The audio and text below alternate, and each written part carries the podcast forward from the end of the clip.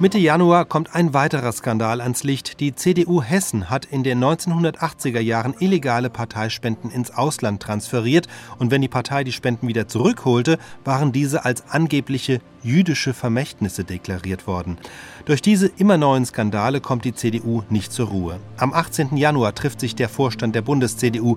Es geht dabei um die Zukunft des noch Ehrenvorsitzenden Helmut Kohl und des amtierenden CDU-Chefs Wolfgang Schäuble, nachdem inzwischen bekannt ist, dass auch er in die Spendenaffäre verstrickt ist. Im Grunde betrachtet gibt es auch für SWR1 aktuell heute innenpolitisch nur ein Thema und das ist die Pressekonferenz der CDU in Berlin. Hier nochmal die Ergebnisse in wirklich aller Kürze. Wolfgang Schäuble bleibt Parteivorsitzender, also pro Schäuble die CDU in Berlin und kontra Helmut Kohl. Die Einzelheiten noch einmal von Hans-Peter Zachari.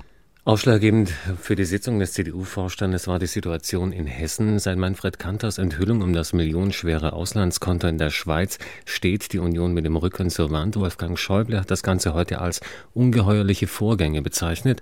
Und das bildet sich auch im Beschluss des CDU-Vorstands ab. Als ersten Punkt ging Schäuble auf die Transferaktionen ein, die als jüdische Erbschaften verschleiert waren. Die CDU Deutschlands entschuldigt sich wie die hessische CDU bei unseren jüdischen Mitbürgern für die Entgleisung im Zusammenhang mit der Auslandskontenpraxis. Seit dem späten Nachmittag ist doch offenbar geworden, dass sich die Schonzeit für Altbundeskanzler Kohl dem Ende zuneigt, denn vor Schäuble trat schon CDU-Vize Volker Rühe an die Mikrofone. Wir haben deutlich gemacht, dass die Tatsache, dass wir weiterhin keine Klarheit über die Spenden haben, uns schweren Schaden zufügt und dass wir deswegen, äh, solange hier keine Klarheit geschaffen worden ist, davon ausgehen, dass er seinen Ehrenvorsitz ruhen lässt. Das ist ein Beschluss von dem sich denken können, dass er uns nicht leicht gefallen ist. Aber er ist notwendig in dieser äh, Situation. Der ist mit überwältigender Mehrheit dort zustande gekommen. Kohls Schweigen wird zunehmend zum Problem der CDU. Spekulationen, wer oder ob es überhaupt anonyme Spender gab oder ob die Gelder noch aus der Flick-Affäre oder vom Verkauf der Leunerwerke stammen, wo zig Millionen an Bestechungsgeldern gezahlt wurden. Spekulationen dieser Art können also weiter ins Kraut schießen. Das befürchtet offenbar auch der CDU-Bundesvorstand. Heiner Geißler nach der Sitzung. Wenn Helmut Kohl weiter schweigt, äh, dann öffnet er natürlich allen Spekulationen Tür und Tor. Und äh, dann äh, wird jeder ohne dass er korrigiert werden kann, äh, behaupten können, hinter dem Schweigen steckten kriminelle Machenschaften. Und die ganze CDU wäre davon betroffen. Infolgedessen ist es eine ganz ernste Angelegenheit für die CDU. Äh, und deswegen war der Beschluss dringend notwendig, äh, um diese Klarheit entweder zu bekommen, die notwendig ist, oder der CDU die Möglichkeit zu geben, sich klar zu distanzieren von diesem Schweigen, das doch nichts gerechtfertigt ist. Die CDU steckt nach Schäubles Worten in der schwersten Krise ihrer Geschichte. Klarheit über die Spendenaffäre brachte der heutige Tag nicht. Hier hat der Bundesvorstand ganz klar den schwarzen Peter Helmut Kohl zugestellt, der aber schweigt. So ist es heute beim Versuch geblieben, Druck auf Kohl auszuüben. Das ist es auch, was Bundeskanzler Gerhard Schröder am Beschluss des CDU-Bundesvorstandes kritisiert. Die Entscheidungen, die das Präsidium, die der Vorstand der Union heute getroffen hat, die haben weder zur Aufklärung noch zur Selbstreinigung der Union geführt. Wir als Bundesregierung tun unsere Arbeit. Wir tragen damit dazu bei und gewährleisten, dass in Deutschland weder die politischen Institutionen noch Deutschlands Image im Ausland Schaden nehmen. Das ist unsere Aufgabe und der werden wir nachkommen. Knapp einen Monat später tritt auch Wolfgang Schäuble als Parteichef zurück. Seine Nachfolgerin wird Angela Merkel.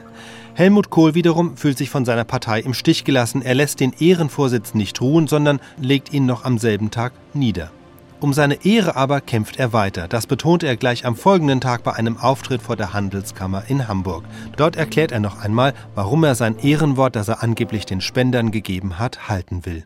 Deutschlands Zukunft in Europa. Über dieses Thema sollte Altbundeskanzler Helmut Kohl anlässlich des 335. Geburtstags der Hamburger Handelskammer sprechen.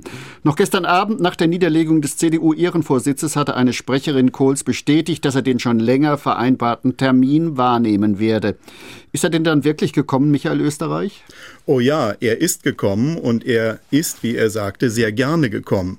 Breit mit einem Lächeln, so breit wie die ganze barocke Gestalt, trat er ans Rednerpult, nahm zunächst die Ehrenmedaille des Handelskammerpräsidenten entgegen und trat dann ans Pult, um selber zu sprechen. Er sagte, dass er sich über die herzliche Begrüßung der gesamten Festversammlung sehr freue und ging darauf ein, dass er ja selber erlebt habe, wie die Menschen, wie das Volk Hosianna gerufen hat und auch wie es kreuzigt ihn gerufen hat. Und äh, da muss er durch, aber eine so freundliche Begrüßung wie diese Festversammlung würde ihn doch ermutigen, äh, mit breitem Rücken und äh, mit gutem Mut diese Auseinandersetzung durchzustehen. Und er ging dann darauf ein, dass jeder, der in der Politik arbeitet, natürlich Fehler macht. Natürlich habe ich Fehler gemacht. Ich habe mich dazu bekannt und zahle auch dafür im weitesten Sinn des Wortes jeden Tag in meinen persönlichen Lebensumständen. Aber meine Damen und Herren, wichtig ist mir doch hier den Satz zu sagen, ich war in all diesen Jahren niemals bestechlich und jeder, der mich kennt, weiß das.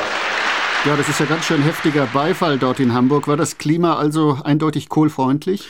Dieses Klima war absolut kohlfreundlich. Es schlug ihm eine Welle der Sympathie entgegen, wenn man das mal so sagen darf, und es setzte sich während seiner weiteren Ausführungen durchaus fort und er war in der Lage, Scherze zu machen, die Festversammlung lachte mit und alles wartete natürlich darauf, ob Kohl den entscheidenden Punkt anspricht, nämlich sagt er nun, von wem er die Spenden erhalten hat oder sagt er es nicht? Und dazu der Ex-Bundeskanzler.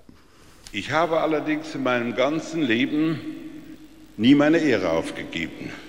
Und das tue ich auch heute nicht. Und wenn ich, und wenn ich um etwas kämpfe, dann kämpfe ich nach diesem Leben und diesen Jahrzehnten ganz gewiss nicht um Ämter oder gar Funktionen, sondern ich kämpfe natürlich auch um meine Ehre. Und so wie ich es verstehe, andere mögen es anders verstehen gehört für mich und zu meiner Ehre, dass ich ein gegebenes Wort halte. Ich werde diese Auseinandersetzung, ich werde mich dieser Auseinandersetzung stellen. Ich werde es auch kämpferisch tun, so war ich immer.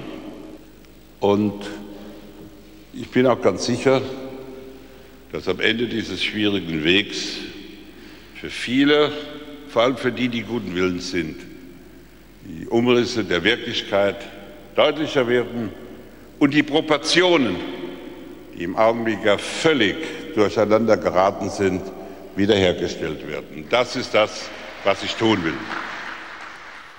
Ja, das ist schon beeindruckend, wie er sich so hingestellt hat und nochmal festgestellt hat, was für ihn Sache ist. Es ist übrigens der erste Auftritt, der erste öffentliche Auftritt gewesen, seit Helmut Kohl im Fernsehen in der ARD zugegeben hat, dass er Spenden eingenommen hat. Das war es für ihn zum Thema. Im weiteren Verlauf seiner Rede, die im Moment noch anhält, äh, wendet sich Kohl den Problemen der Globalisierung und Europas Rolle im Zusammenhang mit der Globalisierung zu.